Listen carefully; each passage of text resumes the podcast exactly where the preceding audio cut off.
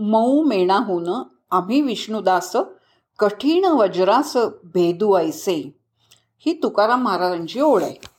या ओळीशी साम्य असणारी कथा मी तुम्हाला सांगणार आहे. भावभावनांच्या विश्वांमध्ये रमणारा तो संवेदनशील कवी वेळ प्रसंगी वज्राहूनही कठीण व्हायचा.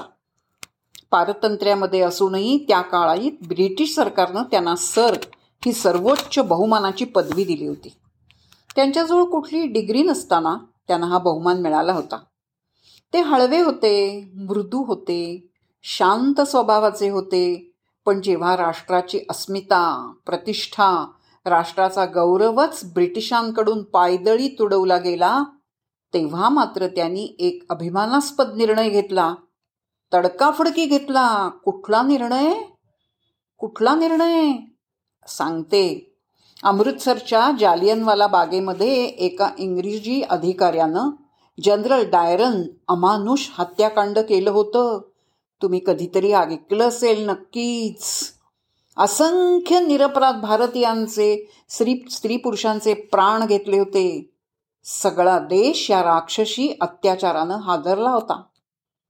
त्या संवेदनशील कवीच्या मनावरही या घटनेनं विलक्षण आघात झाला होता. त्यांच्या भावना अनावर झाल्या. त्यांनी लेखणी उचल उचलली आणि एक पत्र लिहिलं. ब्रिटिश साम्राज्याचा ठणकावून निषेध करणाऱ्या त्या ऐतिहासिक पत्रात त्यांनी लिहिलं होतं तुम्ही उचललेल्या या निर्दयी पावलामुळे अनेक दुर्दैवी भारतीयांना अमानवी शिक्षा भोगावी लागली. राजकीय विरोधामुळे अंध झालेल्या या ब्रिटिश शासनानं अत्यंत पाशवी असं हे कृष्णकृत्य केलं आहे हे मी ठामपणानं सांगतो. माझ्या देशबांधवांची मूक व्यक्त करण्या मूक व्यथा व्यक्त करण्यासाठी त्यांच्यासहित मी या कृत्याच्या विरोधात उभा आहे. म्हणूनच तुमच्या सरकारनं मला दिलेला सर हा सन्मान मी नाईला जाणे पण ठाण पण ठामपणाने परत करतोय. अतिशय फुलासारखं नाजूक निर्मळ मनाचं त्यांचं हे वज्रासनवार रौ रौद्र रूप पाहून ब्रिटिश शासन मुळातून हादरलं. बापरे!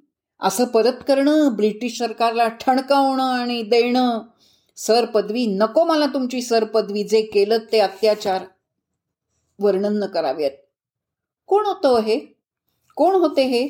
एक कवी की ज्यांनी जगातील दोन देशांची राष्ट्रगीती लिहिली त्यातला एक म्हणजे आपला भारत आणि दुसरा ओळखा तुम्हीच आणि कवीचं नाव आणि तेही ओळखा हो आणि मला सांगा.